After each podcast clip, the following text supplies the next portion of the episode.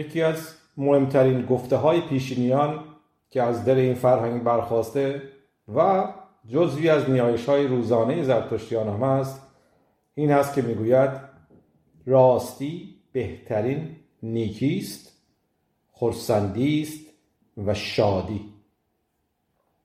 میشود گفت که در همین جمله کوتاه همه پیام این جهانبینی نهفته است، بدین مفهوم که اگر میخواهیم بدانیم نیکی یا خوبی چیست که ریشه‌ای ترین پرسش است، پاسخ این هست که راستی بهترین نیکی است.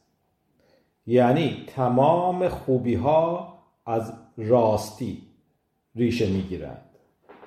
و بخش دوم این جمله نتیجه راستی است که آن خرسندی، خوشنودی و شادی درونی است.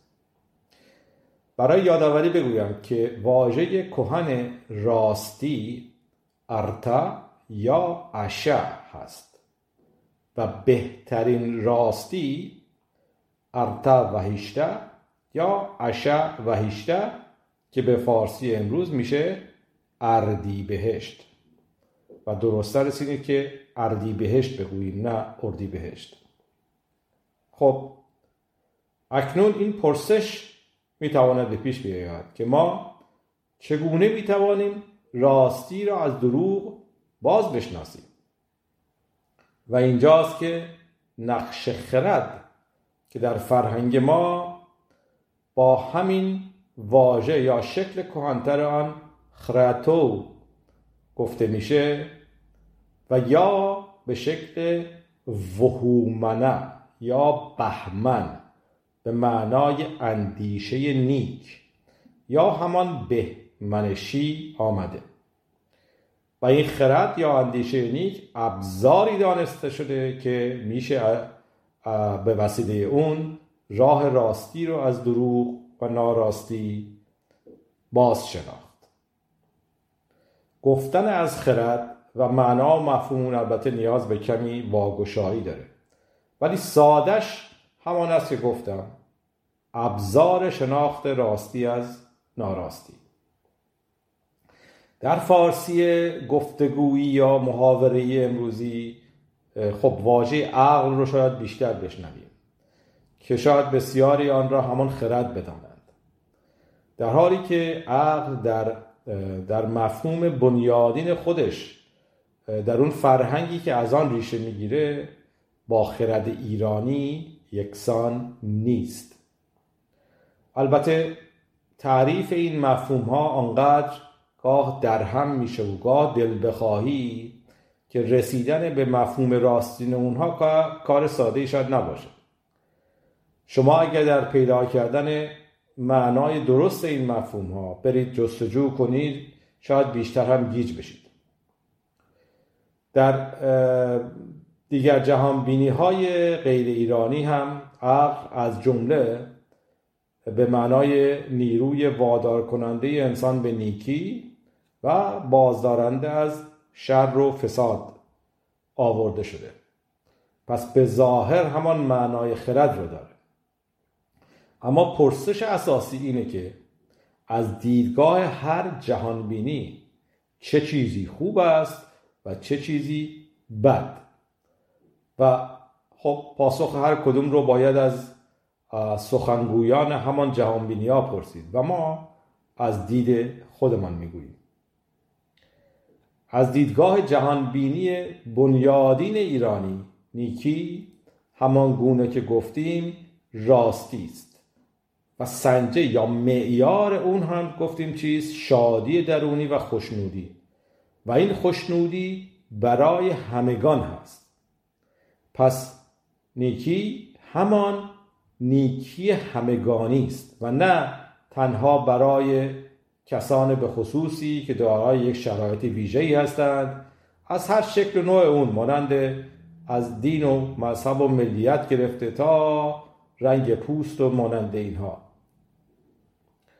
و تعریف دیگر شب اون بود که هر آنچه که نگهبان و شکوفا کننده و گسترش دهنده زندگی است و آن را به و بهینه و بهتر می کند، آن را ما نیکی می دانیم. پس خرد هرچه هست باید کارش فراهم کردن نیکی، شادی همگانی و یک زندگی بهینه و بهترین یا همان بهشت یا بهشت بر روی زمین است. در این جهانبینی خرد یا اندیشه نیک ابزار شناخت راه درست و از آن راه رفتن با کار و کوشش که همان کردار نیک باشد می باشد و هدفش رسیدن به آرامش و بهباشی همیشگی در زندگی است.